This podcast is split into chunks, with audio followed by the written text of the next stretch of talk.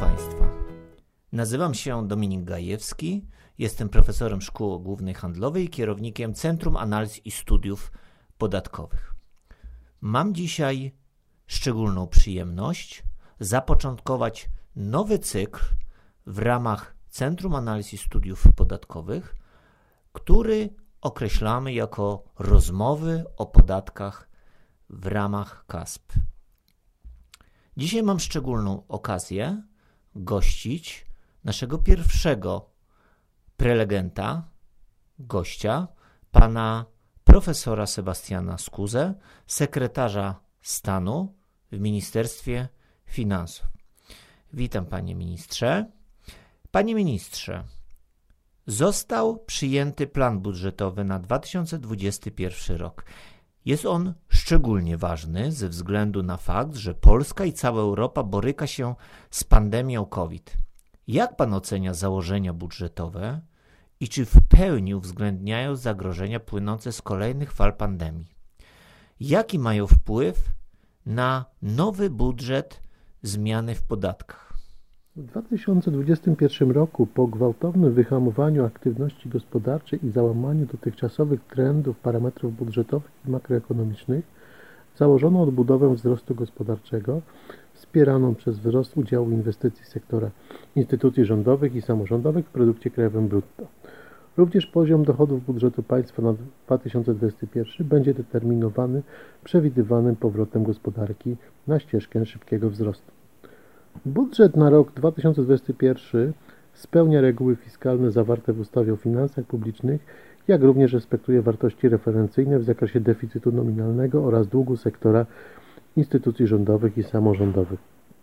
Budżet na rok 2021 uwzględnia skutki rozwiązań zawartych w ustawie z dnia 19 listopada 2020 roku o szczególnych rozwiązaniach służących realizacji ustawy budżetowej na rok 2021, czyli tzw. Tak ustawy okołobudżetowej.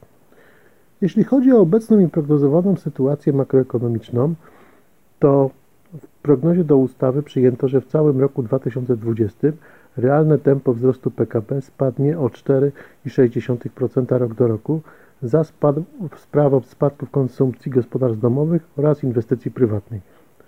Przewidywane na 2021 rok tempo wzrostu realnego PKB w wysokości 4% rok do roku mieści się w przedziale prognoz rynkowych, prognoz Narodowego Banku Polskiego oraz Komisji Europejskiej. Co do podstawowych parametrów rynku pracy, zakłada się, że stopa e, rejestrowego bezrobocia na koniec 2021 roku sięgnie 7,5%. W zakresie nominalnego tempa wzrostu przeciętne wynagrodzenie w gospodarce narodowej przyjęto, że wyniesie ono 3,4% w 2021 roku, natomiast inflacja 1,8%. Ustawa budżetowa na rok 2021 została przygotowana z zastosowaniem zmodyfikowanej stabilizującej reguły wydatkowej w związku ze spełnieniem odpowiednich kryteriów zawartych w ustawie o finansach publicznych. Dochody budżetu państwa na rok 2021 szacuje się na kwotę 404,5 miliarda złotych, z tego dochody podatkowe na 369,1 miliarda złotych. Z tego dochody z VAT-u na kwotę 100, około 181 miliardów, podatku akcyzowego na ponad 71 miliardów, podatku PIT ponad 69 miliardów i podatku CIT ponad 37 miliardów. Jeśli chodzi o stronę wydatkową budżetu państwa, to pragnę podkreślić, że ustalony w ustawie budżetowej limit wydatków budżetu państwa na rok 2021 wyniósł 486,8 miliarda złotych. Przewidywano kontynuację dotychczasowych priorytetów rządu, jak również realizację nowych zadań. Do najważniejszych z nich należy finansowanie programu Rodzina 500+, finansowanie ze środków Funduszu Solidarnościowego świadczenia uzupełniające dla osób niezdolnych do samodzielnej egzystencji oraz tzw. Tak trzynastki, czternastki dla emerytów, waloryzacja świadczeń emerytalno-rentowych od 1 marca 2021 roku, zwiększenie nakładów na finansowanie ochrony zdrowia do poziomu 5,3 PKB, finansowanie potrzeb obronnych Rzeczpospolitej na y, poziomie zwiększonym do 2,2 PKB oraz zwiększenie wydatków w obszarze szkolnictwa wyższego i nauki.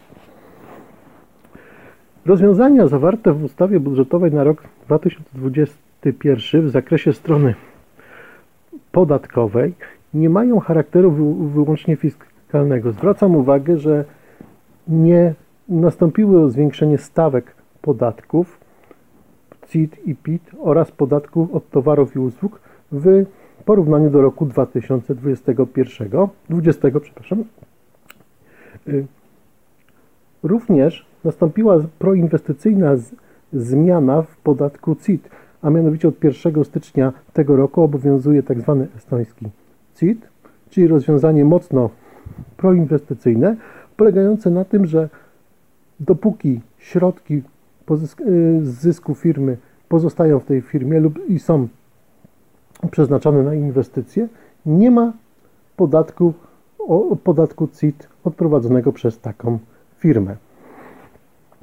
I można tutaj powiedzieć, że w pierwszych latach wprowadzenia tego podatku zakładamy nawet, że wpływy z tytułu CIT będą niższe. Niemniej jest to jak najbardziej działanie zasadne, bo proinwestycyjne i prorozwojowe.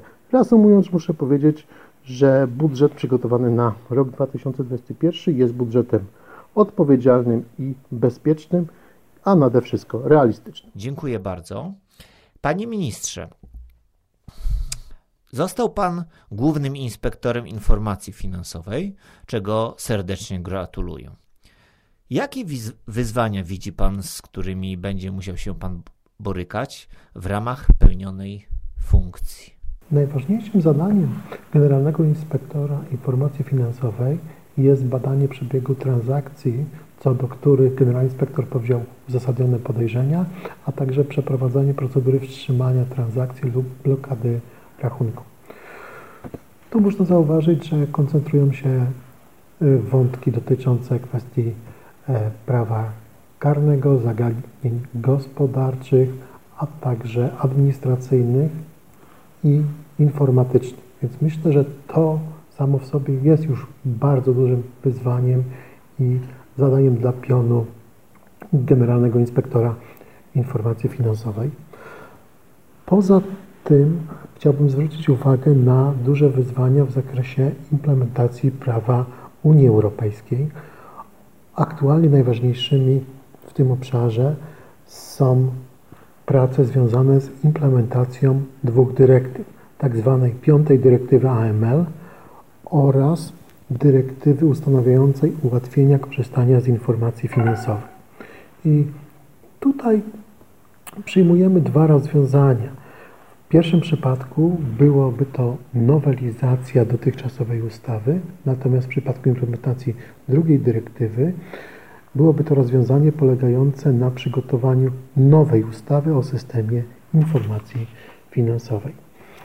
Skąd się wzięły w ogóle pomysły y, nowelizacji prac na poziomie Unii Europejskiej?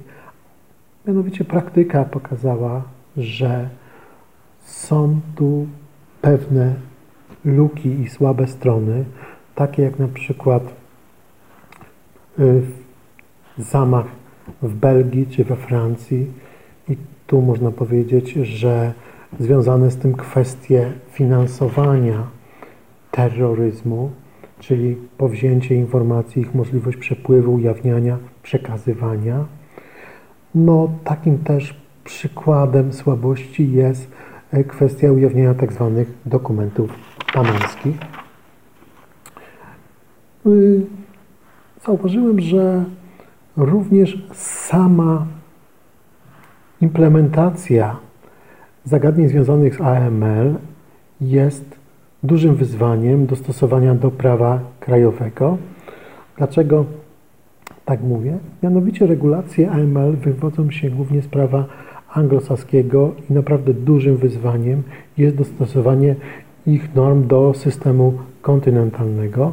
Jednak docelowo w swoim pionie chciałbym reprezentować podejście działań nakierowanych na ryzyko, na jego pomiar, ocenę i angażowaniu się w takie przypadki, gdzie to ryzyko jest zakwalifikowane do kategorii wysokie. Dziękuję bardzo. Dziękuję panie ministrze za przyjęcie zaproszenia do naszego nowego cyklu rozmowy o podatkach w ramach Centrum Analiz i Studiów Podatkowych. Państwa zaś zapraszam na rozmowy z kolejnymi gośćmi. Dziękuję bardzo.